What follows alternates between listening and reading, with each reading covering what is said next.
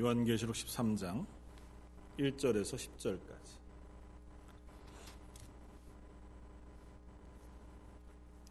차였으면 우리 한 목소리 같이 한번 읽겠습니다. 내가 보니 바다에서 한 짐승이 나오는데 뿔이 열이요 머리가 일곱이라 그 뿔에는 열 왕관이 있고 그 머리들에는 신성 모독하는 이름들이 있더라. 내가 본 짐승은 표범과 비슷하고 그 발은 곰의 발 같고 그 입은 사자의 입 같은데 용이 자기의 능력과 보좌와 큰 권세를 그에게 주었더라. 그의 머리 하나가 상하여 죽게 된 것 같더니 그 죽게 되었던 상처가 나음에 온 땅이 놀랍게 여겨 짐승을 따르고 용이 짐승에게 권세를 주므로 용에게 경배하며 짐승에게 경배하여 이르되 누가 이 짐승과 같으냐 누가 능히 이와 더불어 싸우리요 하더라 또 짐승이 과장되고 신성 모독한을 말하는 입을 받고 또 마흔 두 달 동안 일할 권세를 받으니라. 짐승이 입을 벌려 하나님을 향하여 비방하되 그의 이름과 그의 장막 곧 하늘에 사는 자들을 비방하더라. 또 권세를 받아 성도들과 싸워 이기게 되고 각 족속과 백성과 방언과 나라를 다스리는 권세를 받으니 죽임을 당한 어린 양의 생명책에 창세 이후로 이름이 기록되지 못하고 이 땅에 사는 자들은 다 그 짐승에게 경배하리라. 누구든지 귀가 있거든 들을지어다. 사로잡힐 자는 사로잡혀 갈 것이요 칼에 죽을 자는 마땅히 칼에 죽을 것이니 성도들의 인내와 믿음이 여기 있느니라. 아멘. 어, 요한계시록 12장에 이어서 13장 말씀은 연결이 되어집니다. 12장에 어, 어, 어린 양 되신 예수가 탄생하고 그것을 방해하려고 하는 사단의 세력과의 싸움을 우리가 보았습니다.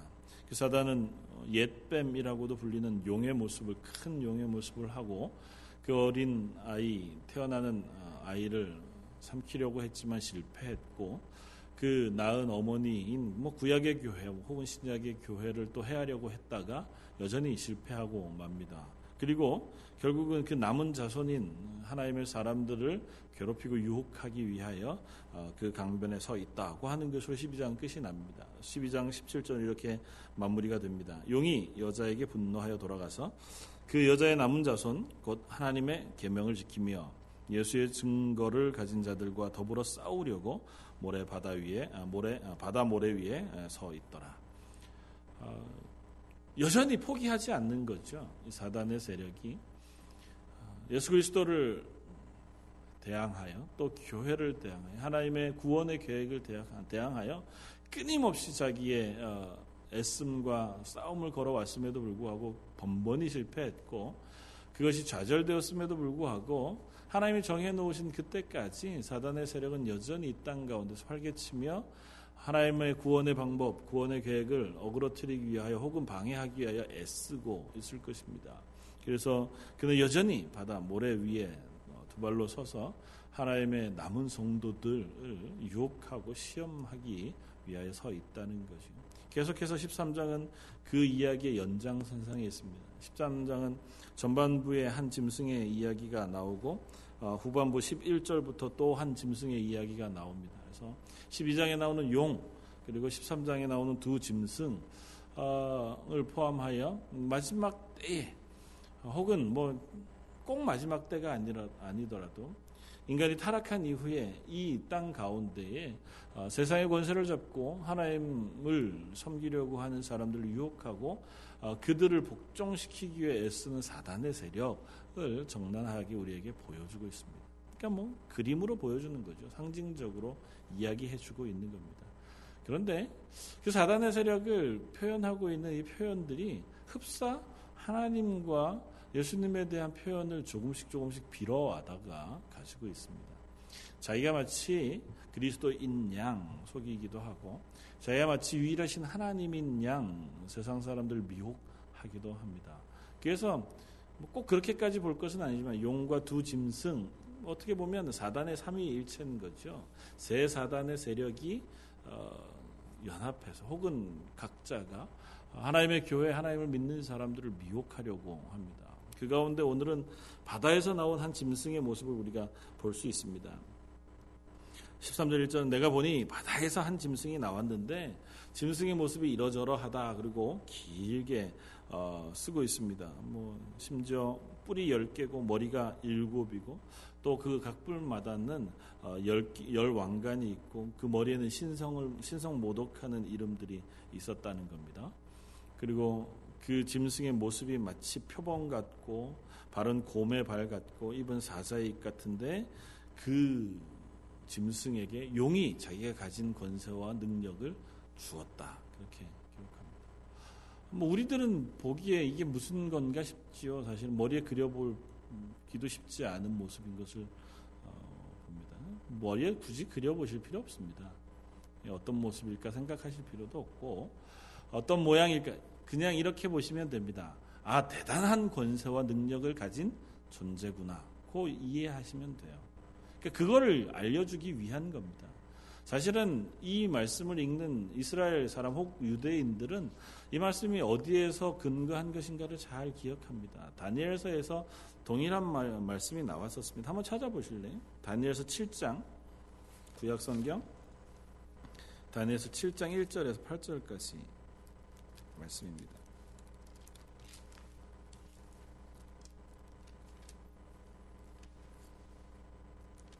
다니엘서 7장 1절에서 8절까지 1244쪽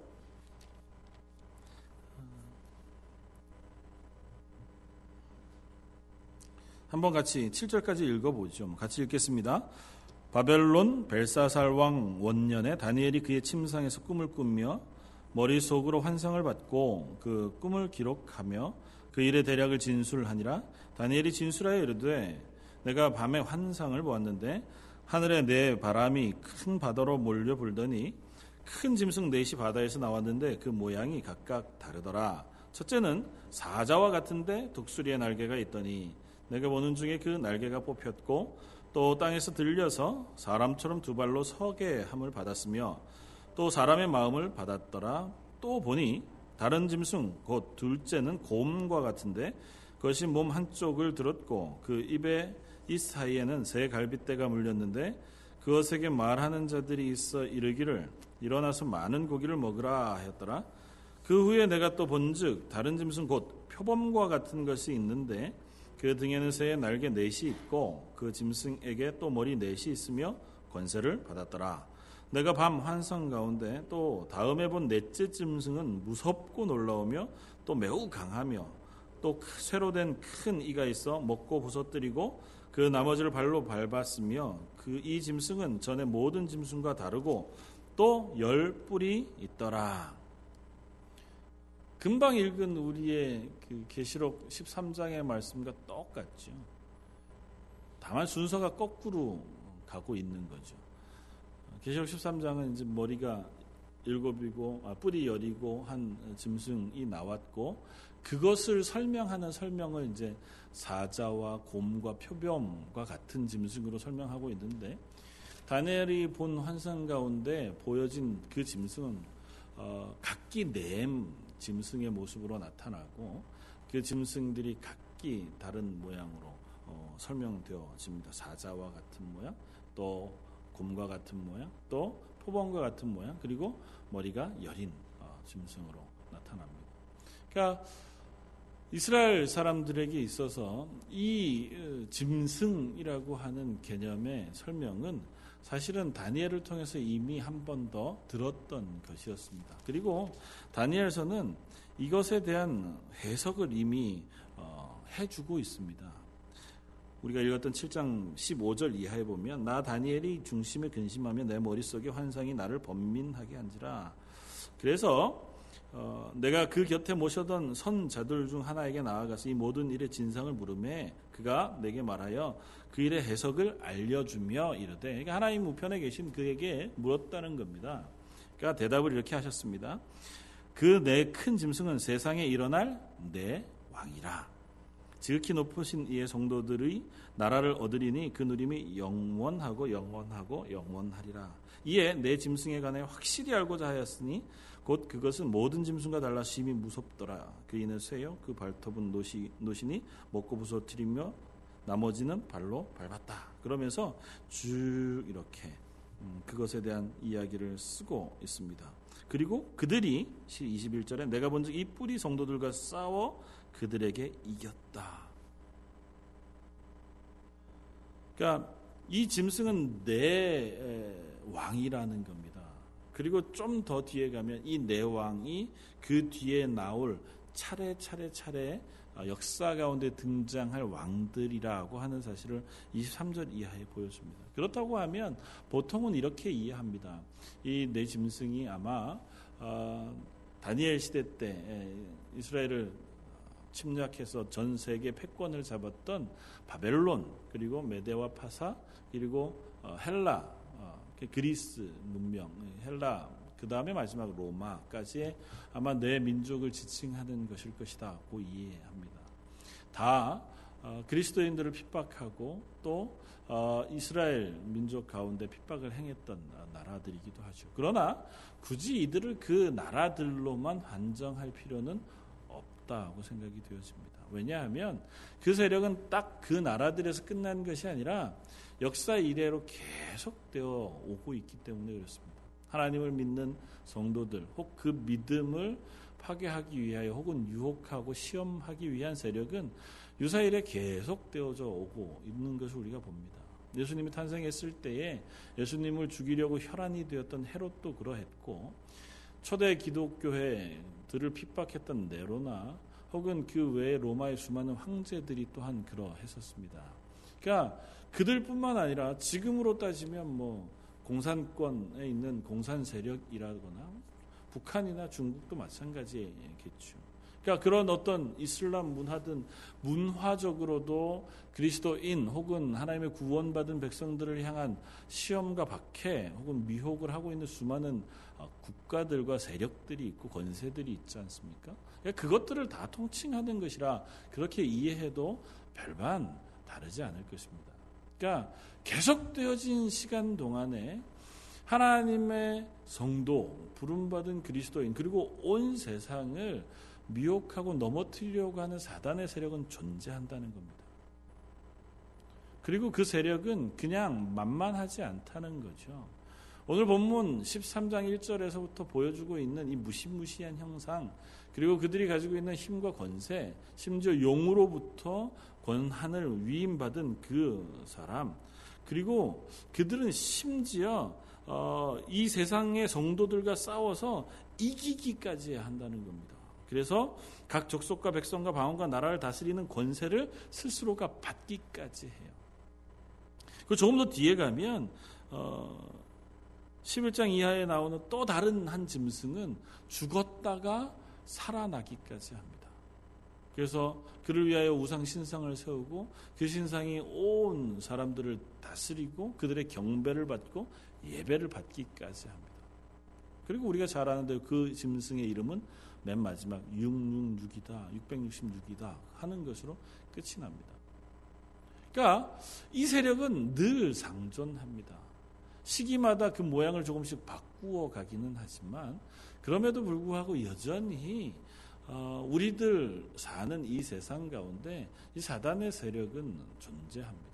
그리고 그들의 세력은 그렇게 어, 가볍지 않습니다. 그걸 실체가 있는 귀신이냐, 영적인 세력이냐, 아니면 어, 또 다른 어떤 어, 형태의 모양으로 나타나느냐, 그것은 사실은 우리가 심각하게 고민할 필요가 없습니다.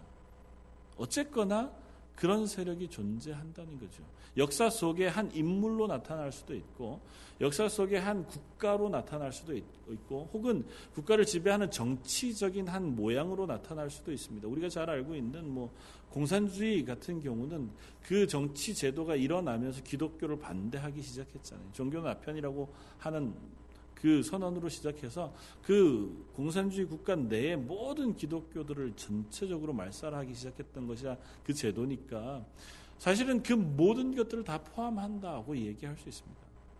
그들은 때로는 굉장히 강력한 힘을 받습니다. 그래서 실제 이 세상에서 하나님의 교회들 성도들과 싸워 이기는 것 같아 보일 때가 많이 있습니다. 그래서 성도들이 순교를 하기도 하고 죽임을 당하게 되는 모습도 보여지는 거죠. 사람들이 휩싸볼 때, 아, 저들이 이겼구나. 저들의 세력이 훨씬 더 강하구나 착각할 만큼 그들은 이 세상을 향하여 강력한 지배력을 행사하고 있을 수 있다는 것입니다. 뭐 그건 또 다른 모양으로는 제가 이 계시록 강의를 하면서 자주 말씀드리지만 만몬일 수 있습니다. 돈. 그러니까 지금을 지금 세상을 지배하고 있는 어, 사상은 돈이잖아요. 물질 만능.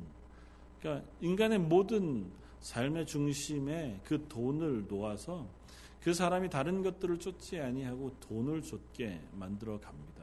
뭐 아니면 쾌락일 수도 있죠.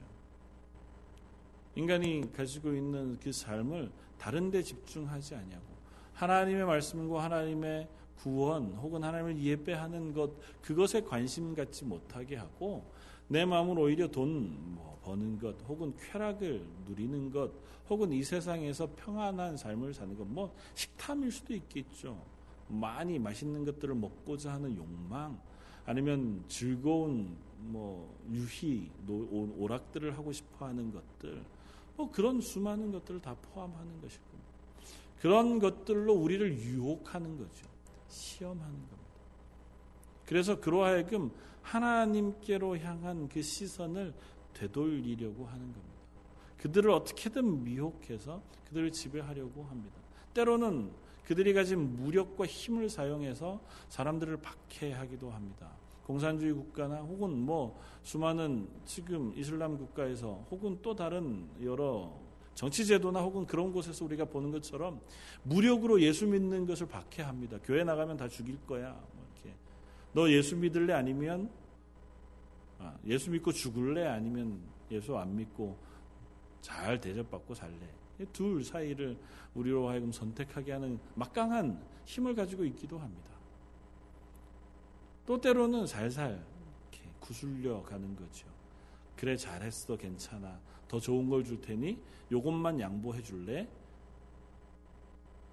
너 부자해 부자가 되게 해줄게. 이 세상에서 편안하게 살게 해줄게. 대신 그리스도인으로 살면서 요 부분만 좀 양보해주면 어떠? 우리를 살살 이렇게 부술려 가기도 합니다. 수많은 이단들 교회를 향한 그 도전 가운데 가장 강력한 도전 중에 하나는 어떻게 보면 번영신학이라고 불리는 것일 수도 있습니다. 예수 믿으면 부자가 될 수 있다는 거죠. 잘 될 거야. 예수 믿으면 하나님이 우리가 잘 되는 것을 기뻐하시는 분이기 때문에 열심히 기도하면 하나님 기도를 들으시고 당신이 부자가 될 거야. 라고 속이는 겁니다. 말이 하나도 안 틀렸어요. 하나님 우리 기도를 들으시잖아요. 하나님 우리를 사랑하시잖아요. 하나님 우리가 잘 되는 걸 기뻐하십니다. 그러니까 우리가 기도하면 내가 잘 되기를 위하여 기도하면 하나님 그 기도를 들으시고 우리를 잘 되게 해주실 거라는 거잖아요. 아무것도 틀린 말이 없는데 그 말들을 조합해서 하나님을 왜곡한다고. 예수 믿으면 부자가 될 거야. 로 바꾼다고. 너가 열심히 봉사하면 네 봉사한 걸 하나님이 돈으로 갚아줄 거야. 로 바꾼다고. 이 세상에서 우리가 받을 것들을 다 미리 받아 누리는 것을 사모하도록 합니다. 열심히 하나님 앞에 교회에 섬기는 것도 누구를 전도하는 것도 아니면 봉사하고 헌신하는 것도 이 땅에서 내가 하나님으로부터 받을 복을 사모함으로 하게 해요. 그러니까 노골적으로 얘기해서 내가 돈 많이 벌게끔 하게 하기 위하여 내가 교회 봉사도 하고 헌신도 하고 참기도 하고 전도도 하게끔 사람을 싹 교모하게 바꾸어 버린다고. 그러면 이 세상에서 누릴 것들만 주면 되잖아요. 부자만 만들어주면 그가 할 수 있는 모든 것들을 다 한다고요. 그에게 하나님의 나라의 소망이나 하나님의 예수 그리스도의 십자가의 구원 그것에 대해서 생각할 여지를 안 준다고요. 그 부분만 살짝 가리면 되잖아요. 그 부분만 살짝 가리고 너 잘 되면 돼. 예수 잘 믿고 교회 열심히 나오고 열심히 봉사해서 하나님이 너한테 복 주시는 걸 열심히 누리다가 가면 되는 것으로만 우리의 관심을 집중하게 한다고요? 그렇게 하면 우리가 넘어가기 얼마나 쉬운지 모릅니다. 그러는 사이에 우리 속에서 예수 그리스도의 십자가의 구원의 은혜는 사라지고 예수님이 왜 십자가에 죽으셨는가에 대한 자각도 사라집니다. 그러니까 내 죄가 십자가 예수님이 죽어야 할 만큼의 죄인이었다는 사실도 사라져 버리고 그래서 나를 하나님의 나라의 백성으로 삼기 위해서는 예수님이 이 땅에 오셔서 십자가에 죽으셔야만 했다는 사실을 인정하고 싶어 하지 않는 거죠. 내가 이렇게 열심히 헌신하는데 나만큼 살면 괜찮은 사람인데 왜 굳이 그렇게까지 그 부분을 다 포기하게 하는 거죠. 그 부분을 인정하지 않게 하는 그럼에도 불구하고 우리가 이 말씀을 통해서 확인하게 되는 것은 그 사단의 세력은 철저하게 한계가 있다는 것입니다.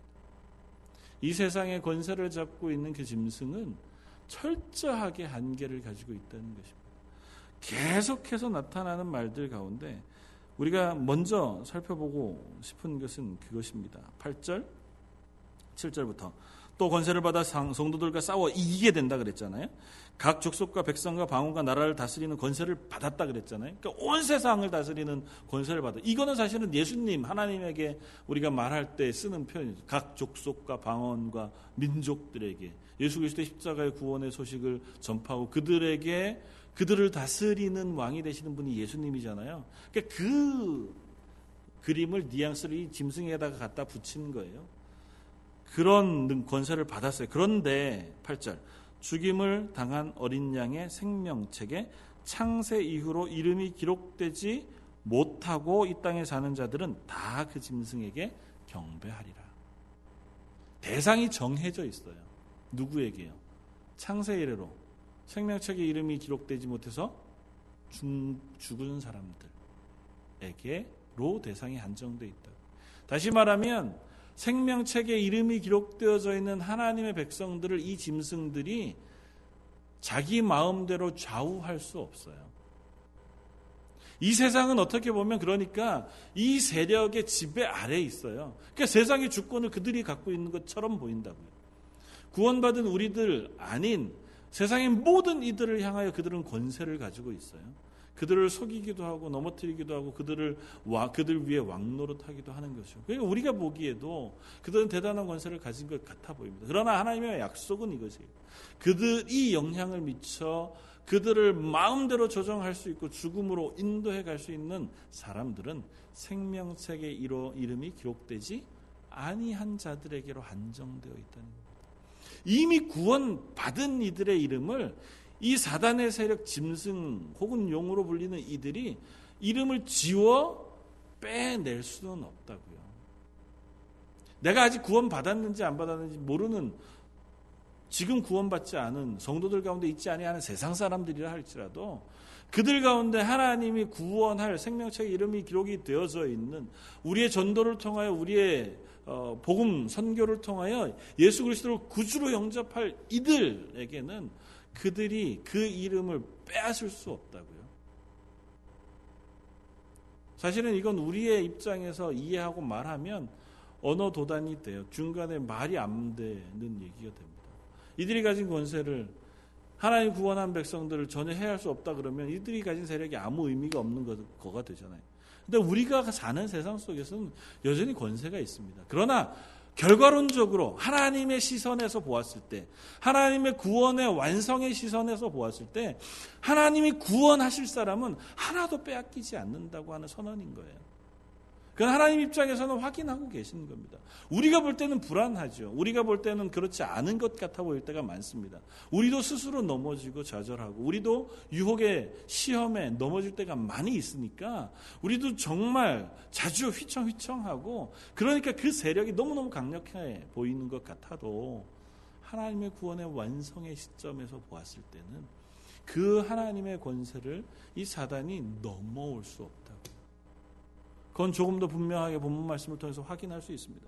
본문에게 계속 반복되어져 표현되어지는 말이 있습니다. 이 짐승에게. 그건 뭐냐면 그가 무엇을 받는다는 표현이에요. 2절에 보면 용이 자기의 능력과 보좌와 큰 권세를 그에게 주었더라. 그렇게 얘기합니다. 그리고 어, 4절에 용이 짐승에게 권세를 주므로 그렇게 얘기하고요. 그 권세를 받은 그 용, 권세를 받으니까 용과 짐승에게 경배하는데 그 경배가 뭐냐 하면 이거예요. 누가 이 짐승과 같으며 누가 능히 이와 더불어 싸우리요. 어디서 들었던 말씀일까요? 구약에 이스라엘의 하나님 앞에 고백했던 고백과 똑같습니다. 누가 하나님과 같은 분이 있느냐고 묻잖아요. 누가 능히 하나님과 싸워 이길 수 있느냐고 선언하잖아요. 그 말을 지금 여기다가 갖다 놓은 거예요. 그러니까 짐승도 마치 하나님 흉내를 내는 겁니다. 구원자 대신 전능자 대신 하나님 흉내를 이 사단의 세력도 흉내 내는 거예요. 누가 나와 같은 자가 있느냐? 누가 저와 같은 능력을 가진 사람이 있느냐고 칭송받을 만큼 대단한 존재이긴 해요. 그러나 그 능력을 누구한테 받는다고요? 용한테 받는다고요. 근데 용에게 그 능력을 주신 분이 누구라고요? 제한해 주신 분이 하나님이시라고요. 그건 뒤에 나오는 그 본문을 통해서 우리가 확인합니다. 5절 또 짐승이 과장되고 신성 모독하는 말하는 입을 받고 또 42달 동안 일할 권세를 받으니라. 42달 동안 일할 권세를 누구한테 받을까요? 용에게 받기도 하겠지만 결국은 하나님에게 받는 거라고. 하나님이 42달이라고 하는 기간을 정해놓고 용과 이 짐승에게 그동안 일할 수 있도록 허락해 주신 거예요. 42달이라고 하는 시간은 이전에 우리가 살펴보았잖아요. 그건 용이 활동하기 위한 시간이 아니라 그 기간 동안 구원의 숫자를 채우기 위한 시간이라고요. 이 세상 가운데 아직도 구원받지 못한 세상의 사람들을 하나님의 구원의 백성, 그 숫자를 채우기 위해 하나님께서 허용해 놓은 참으시는 시간이 42달이거든요. 그러니까 42달 참으시는 동안 하나님이 이 짐승이 자기의 힘과 권세를 사용하여 시험할 수 있도록 그냥 허용해 두신 것일 뿐이에요. 그 기간 동안 여전히 하나님 하나님의 성도들을 지키시죠. 그리고 그 성도들로 하여금 하나님의 증인의 삶으로 살도록 말씀하세요. 그러나 그 기간 동안 또한 짐승과 이 사단의 세력 용에게 그 미혹할 수 있는 권세를 허락해 놓으셔요. 완전히 없애지 아니하시고 그들에게 그 기간 동안을 그냥 내버려 두시기로 작정하셨다고. 그건 다른 표현으로 이야기하면 전도에 미련한 방법으로 하나님께서 하나님의 구원의 소식을 우리들에게 전하기로 작정하셨던 것 일맥상통하는 말입니다. 하나님이 한순간 하나님 구원받은 백성을 다 그냥 구원해 주시면 되는데 그렇게 하지 않으신 비밀과 똑같다. 하나님께서 이 짐승들 하나도 없애고 사단 하나도 없애고 그냥 이 세상에 살아가는 사람들 속에 구원의 소식을 증언할 증인들을 쭉 보내셔가지고 그들에게 너 예수 믿을래 안 믿을래? 예수님이 당신을 십자가에 죽으셨는데 받아들일래 안 받아들래? 이렇게 말씀하셔서 받아들이면 구원받고 아니면 많은 걸로 끝내면 좋을 텐데 그렇게 하지 않으신 것이 하나님의 은혜라고요. 사단이 그들을 미혹하고 유혹할 수 있게 대두지만 하나님께서 전도에 미련한 방법, 우리의 어눌한 입술을 통해서 예수 그리스도의 십자가의 구원에 대하여 지속적으로 예수 안 믿고 있는 사람들을 향하여 전도할 수 있는 기회를 제공해 놓으신 거라고요. 시간을 하나님께서 유예해 두신 거라고요. 그 기간 동안 하나님께서 아직 이 세상을 향한 심판을 멈추어 두고 계신 거예요. 그동안 너희들이 할 수 있는 한 최선을 다하여 이 세상의 모든 민족으로 하여금 예수 그리스도를 믿도록 복음을 선포하고 전, 전도하며 선교하라고 우리에게 전도에 미련한 방법을 내어주신 거라고요. 그러니까 이건 사단을 하나님께서 허용해 두셔서 우리를 시험하기 위한 하나님의 허용이 아니라 그 기간 동안 더 많은 하나님의 구원받는 숫자를 채우시기 위한 하나님의 기다리심의 표현이라고요. 다만 그 기다리심 가운데 우리가 평안하지 않다는 걸 보여줘요. 왜냐하면 그 시험과 환란, 우리를 향한 핍박과 유혹들이 난무하는 속에서 우리가 하나님의 구원의 놀라운 은혜들을 확인하게 되기 때문에 그래요. 내가 구원받았다고 하는 그 구원의 확증을 스스로 확인할 수 있기 때문에 그래요. 우리가 이 땅에서 시험받고 환란을 경험하는 순간 그제서 우리가 가지고 있는 믿음의 밑바닥이 확인되기 때문에 그래요. 그러기 전에는 확인이 안 되잖아요. 그러기 전에는 너도 나도 다 예수 잘 믿는 것 같고 예수님이 나의 구주 되신다는 사실을 인정하는 것 같아요. 나 평안할 때, 괜찮을 때는 그냥 일주일에 한 번 교회 나와서 예배 드리고 집에 가는 것이 어렵지 않습니다. 그리고 얼마나 좋아요. 말씀 듣고 나면 하나님이 내가 이 예배 드리고 돌아가는 그것을 통해서 내 사업이 잘 되게 해주신다는데 그리고 내가 기도하는 것들을 들으시면 하나님 나 안 아프게 하신다는데 내 자녀들도 좋은 대학 가고 좋은 직장을 얻게 해주신다는데 그 정도쯤은 얼마나 뭐 어렵지 않게 할 수 있잖아요. 그러니까 구원받지 않아도 믿음이 없어도 예수 그리스도의 십자가의 구속의 은혜가 무엇인지 몰라도 그 일을 할 수 있다고요. 하나님께서 그것을 연단하시는 시간이 필요하신 거예요. 그걸 증거해내는 시간이 필요하신 거예요. 우리 속에 그것을 깨닫게 하시는 시간이 필요한 거라고요. 그래서 때로는 그것이 시험이고 연단이고 이 세상 가운데 주어지는 고통이고 고난이고 핍박일 수 있는 겁니다. 그것을 만났을 때 비로소 우리가 아 하나님이 나의 구주 되신다는 사실을 확인할 수 있게 되는 겁니다. 아 나는 아무것도 아니구나. 나는 여전히 나의 유익을 위해서 애쓰는 사람이었구나를 확인하는 거죠. 하나님이 나를 도우시고 나를 구원해 주시지 아니하면 내가 전혀 하나님의 구원받을 만한 자리에 설 수 없는 사람이구나를 비로소 확인하게 되는 거죠. 그래서 하나님의 은혜를 사모하게 되고 그 하나님의 구원의 놀라운 능력을 사모하게 되고 그것을 내가 내 삶 속에서 확인하고 그것이 증거가 되어 주변에 있는 이들에게 예수 그리스도의 구원의 소식을 증언하는 삶을 살게 되어진다. 그러니까 이 모든 것이 다 하나님 앞에 합력하여 선을 이루어가는 과정이 되어져 가는 거예요. 그러나 계시록 말씀을 통해서 우리에게 계속 말씀하시는 것은 너희를 유혹하는 세력이 정말 대단하다. 니들이 생각할 때에도 정말 무시무시하고 때로는 폭력적이기도 하고 때로는 대단히 권세가 있는 것 같기도 하고 때로는 뒤에 살펴보겠지만 죽었다 살아나는 것과 같은 기적을 일으키기도 한다는 거죠. 세상 사람들이 친송, 칭송을 받을 만큼 잘못 혹하면 야 저 사람이 예수 그리스도인가 재림 예수인가 싶을 정도로 우리를 이렇게 미혹할 만한 능력들이 있다고요. 우리가 말씀 위에서 올바로 서서 하나님의 은혜 가운데 우리가 바로 서 있지 아니하면 우리가 언제든지 넘어질 만한 그런 능력과 권세를 가지고 온다고요. 그러나 걱정하지 말라는 겁니다. 너희가 하나님의 은혜 가운데 있으며 믿음의 구원의 그 놀라운 반석 위에 서 있으면 너희를 그들이 해야 할 수 없다고 말씀하시는 거예요. 그들은 이 세상에 강력한 것처럼 존재한다고 해도 하나님의 통제 아래 있다는 겁니다. 하나님을 허용하시지 않으면 그 일을 능히 할 수 없는 존재들이라는 거예요. 하나님의 시간도 정하시고 능력도 정해 놓으세요.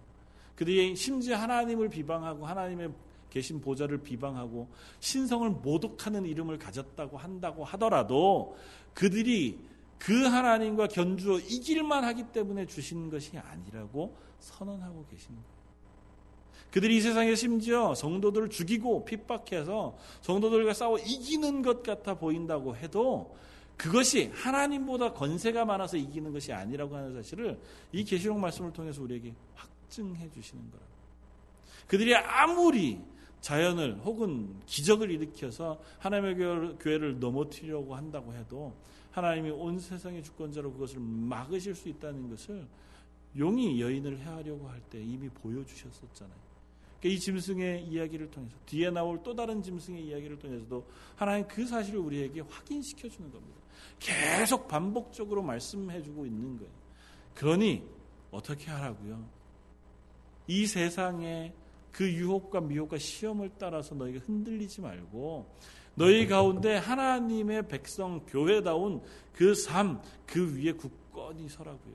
마지막 때가 되면 될수록 더욱 그렇게 하라고요. 너희가 믿음의 전신갑주를 입고 이 땅 가운데서 예수 그리스도의 구원의 확실함, 말씀의 온전함, 그 위에 기도의 온 열심을 가지고 하나님의 사람으로 이 땅 가운데 서라고요. 우리의 삶이 드러내는 증거와 향기가 다른 것이 아니라 예수 그리스도가 나의 구주 되신다는 것을 드러내는 삶을 살으라고 이야기하는 겁니다.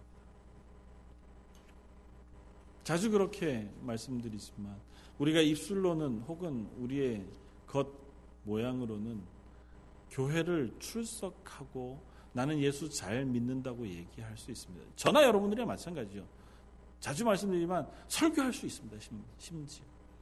하나님의 말씀 은혜롭게 전할 수도 있습니다. 다른 사람들에게 정말 잘 위로할 수도 있고 격려할 수도 있습니다. 그러나 그 삶이 예수 그리스도를 주로 시인한다고 하는 증거를 나타내지 못하면 우리는 아직 실패하고 있는 것인지 모릅니다.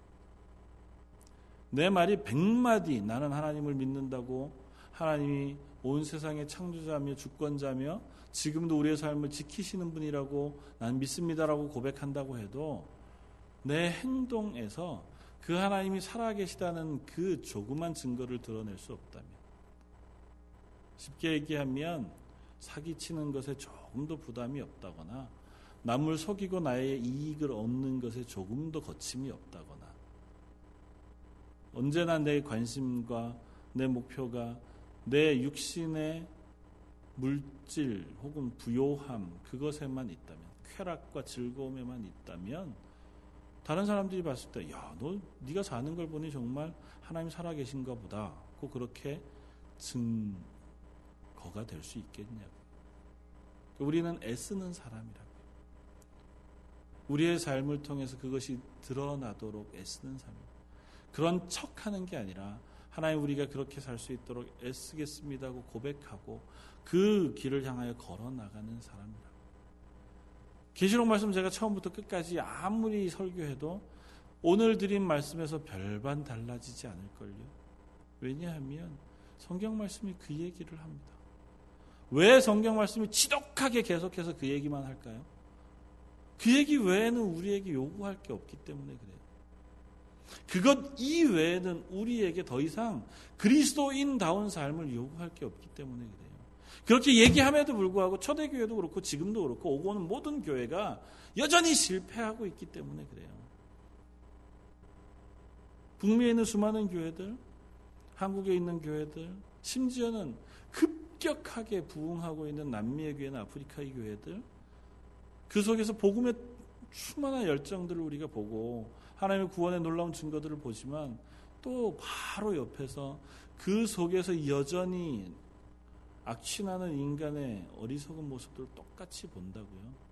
그러니까 우리는 끊임없이 그 속에서 내가 그리스도인인가, 하나님 살아계신다는 것을 확인하는가, 그 하나님의 말씀을 내가 믿고 있는가, 그 하나님의 말씀이 그대로 될 것인 것을 내가 신뢰하고 있는가를 확인하지 않으면 안 된다고요. 오늘 보면 이렇게 끝이 납니다. 누구든지 귀가 있거든 들을지어다. 귀 있는 자는 교회에게 말씀하신 하나님의 말씀을 들을지어다 하고 시작하셨던 그 계시록 말씀이 똑같이 반복된다고요. 그리고 뭐라고 한다고요? 사로잡힐 자는 사로잡힐 것이요. 칼에 죽을 자는 마땅히 칼에 죽을 것이니 성도들의 인내와 믿음이 여기 있느니라. 심지어 그들을 통하여 죽임을 당하거나 혹은 칼을 맞거나 사로잡혀 갈 모든 일들도 그대로 이루어질 거라고요. 어떻게 해요? 하나님의 계획 아래서. 하나님이 적정하신 것은 그대로 어쨌든 이루어져 갈 거예요. 그 가운데에서 우리는 어떻게 해요? 성도의 믿음은 그 가운데에서 확인된다고요. 성도의 인내와 믿음이 여기 있는. 성도의 인내와 믿음은 사실 바로 뒤에 나오는 말씀을 통해서 우리가 확인할 수 있습니다. 14장 12절 성도들의 인내가 여기 있나니 그들은 하나님의 계명과 예수에 대한 믿음을 지키는 자니라. 그 어떤 상황 속에도 그 사단의 세력이 여전히 활개쳐서 이 땅에서 사로잡을 사람들을 사로잡고 죽을 사람 죽일 사람을 죽이는 것과 같은 그 상황 속에서도 성도의 믿음은 성도의 인내는 어떻게 해요? 하나님의 계명과 예수에 대한 믿음을 지키는 것으로 드러난다. 지금은 핍박의 때. 그때에 대한 말씀이 그렇다면 풍요의 때는 풍요의 때는 똑같은 또 다른 말씀으로 나타나겠죠. 아무리 풍요해도 내가 나의 쾌락과 나의 유혹을 쫓지 아니하고 하나님을 위하여 기꺼이 가난한 자리에 서는 것으로 우리의 믿음과 우리의 인내가 드러나는 것 아니겠습니까? 노아의 심판 마지막 때에 홍수가 내리는 바로 그때까지 사람들은 장가가고 시집가고 먹고 마시고 사고 팔고 자기가 하는 모든 것들을 했다고 성경이 이야기합니다. 그때에 하나님 말씀에 귀 기울이고 홍수가 올 것인 것을 기억하여 준비하는 것이 우리의 믿음으로 드러나는 것이라고. 풍요로운 때 아무 변화가 없는 요즘이잖아요. 어제와 같고 오늘과 같은 내일일 거라고 기대할 만합니다. 그리고 어쩌면 우리의 삶이 내가 계획해 놓은 대로 조금씩 조금씩 잘 이끌어져 왔고 우리가 지금 쌓아놓은 우리의 삶의 토대가 내 자녀들에게로 잘 전달될 것 같아 보입니다. 그래서 내 자녀들도 그 가운데서 자리 잘 잡고 살아가면 이 세상 한평생 살아가는데 큰 문제가 없을 것 같은 그때에 우리의 믿음이 어디서 확인이 된다고요. 그때에도 예수 그리스도가 우리의 구주가 되셨다는 사실을 믿고 그 가운데서 하나님이 살아 계시다는 것을 신뢰하는 믿음 그것으로 우리의 믿음이 확인되어진다. 그 사람들이 바로 하나님의 구원받은 사람, 하나님의 14만 4천 부름받은 하나님의 자녀의 자리에 서 있는 사람들이라고요. 우리가 그 사람들이기에 우리에게 그것을 요구하고 계시다고 하는 사실. 찬성도 여러분, 우리가 그 말씀을 기억할 수 있기를 바랍니다. 오늘 하루 우리가 당장 바뀔 수 없더라도 최소한 기도할 수 있었으면 좋겠습니다. 그렇게 되기를 바랍니다. 그게 무엇인지 잘 모르겠다면 하나님 제가 어떻게 해야 합니까? 오늘 지금 이 순간 그리스도인으로 구원받은 사람으로 하나님 내가 어떻게 행동해야겠습니까? 아니면 내가 이 순간 무엇 하나를 바꾸어야 한다면 무엇을 바꾸어야겠습니까? 아니면 제가 하나님 앞에 무엇을 결단하기를 원하십니까? 물을 수 있다면 우리는 하나님 앞에 우리의 삶을 그리스도인으로 조금씩 바꾸어가는 하나님의 사람이 되어질 줄 믿습니다. 저 여러분들에게 그런 도전과 결단과 또 그런 믿음이 있기를 주님의 이름으로 부탁을 드립니다. 한번 같이 기도하겠습니다. 이 시간 한번 기도할 때 말씀을 생각하면서 한번 기도하기를 바라고 어, 또 한 가지 더 우리 몸이 연약한 우리 성도들을 위해서 기도하면 좋겠습니다. 특별히 어, 우리 조경혜 집사님을 위해서 기도해 주시고 어, 김재환 집사님을 위해서 기도해 주시기를 바랍니다. 김재환 집사님 어, 뭐 계속해서 치료받고 지금 집에 계신데 요즘 교회 출석하지 못하고 계신데 건강이 많이 안 좋아지셨습니다. 하나님의 은혜가 필요하고 하나님의 도우심이 필요합니다. 그래서 이름을 좀 불러 가시면서 어, 하나님께서 우리 김재환 집사님의 아, 육체 가운데 건강을 허락해 주십시오. 하나님의 은혜를 허락해 주십시오. 이렇게 기도해 주시면 좋겠습니다. 말씀을 생각하면서 또 성도를 위해서 한 목소리 같이 한번 기도하고 새 기도하겠습니다. 사랑하는 하나님 저희들에게 하나님의 은혜를 베풀어 주시고 하나님의 구원의 은혜를 사모하게 하심을 감사합니다.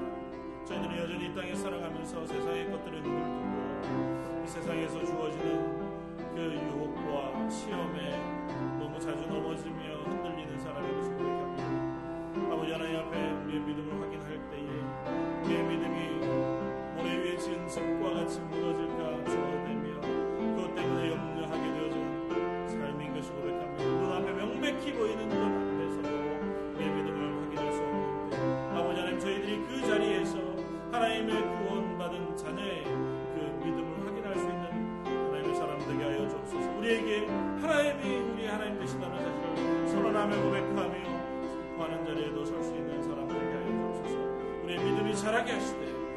하나님의 구원받은 자녀로 그 확신과 그 믿음 위에서는 하나님의 사람 되게 하여 주옵소서. 하나님의 흔들리지 않는 붙잡는다고 하는 그 사실을 붙잡고 서게 하여 주옵소서. 특별히 우리 조교의 사님 김재환 집사님 아버지 하나님의 믿음의 사람들에게 닥친 환란이 그들의 믿음을 흔들지 않게 되어주길 원합니다. 그 환란 가운데도 믿음을 지킴으로 그 고난 가운데도 그 믿음을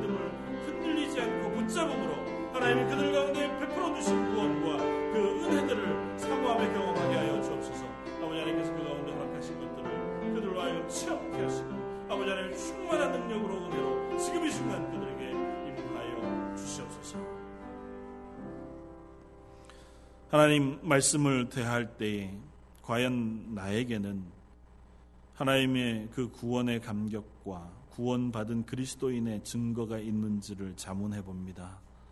하나님 우리에게 그것을 물으시면 차칫 우리의 믿음이 모래 위에 심기운 집과 같이 흔들려질까 두렵습니다. 하나님 불쌍히 여겨 주옵소서. 저의 연약과 저의 믿음 없음을 긍휼히 여겨 주옵소서. 저희의 부족한 기도, 부족한 믿음이지만 저희가 예배하며 주님 앞에 기도할 때에 저희 가운데 그 하늘에 놀라운 믿음을 허락하여 주옵소서. 오고 오는 동안 믿음의 선진들이 지켰던 그 믿음의 자리에 저희로 서게 하여 주셔서 저희가 부요할 때든 가난할 때든 넉넉할 때든 건강할 때든 혹 연약하거나 아플 때이든 하나님의 자녀 되어짐의 그 놀라운 확신과 믿음과 흔들리지 아니하는 자리 그 자리에 서게 하여 주옵소서. 특별히 육신의 연약함으로 하나님 앞에 기도하며 나아가는 우리 조경혜 집사님과 김재환 집사님 또 병원에 입원해 병원에 계신 분들과 연로하신 어르신들 하나님 특별한 은혜들을 베풀어 주시기를 원합니다. 특별 우리 김재환 집사님 하나님의 극률의 손길이 필요합니다. 하나님께서 붙잡아 주셔서 어떠한 상황에 있더라도 믿음 흔들리지 않게 하시고 마음이 낙심되지 않게 하시며 그 가운데서 하나님을 사모함으로 하나님이 주시는 그 회복의 놀라운 은혜를 경험하게 하여 주옵소서. 저희가 성도를 위하여 기도하는 이 안타까운 기도를 들어주시기를 원합니다. 저희들은 때로는 마음을 다하여 기도하지도 못하고 잠시 눈을 감고 하나님의 극률하심을 구할 뿐이지만 은혜에 풍성하신 하나님은 그 기도를 들으셔서라도 저희들 가운데 하늘의 놀라운 복과 은혜와 극률과 회복의 역사를 부어 주실 줄 믿습니다. 아바라임 저희 런던 제일장로에 속한 이들에게 그 은혜를 경험하고 또한 간증할 수 있도록 은혜 베풀어 주옵소서. 예배 참여한 모든 이들에게도 동일한 것을 허락해 주시고 그들의 가정과 삶 가운데도 하나님의 살아계심에 놀라운 은혜들 확신을 허락하여 주옵소서. 모든 말씀 예수님 이름으로 기도드립니다. 아멘.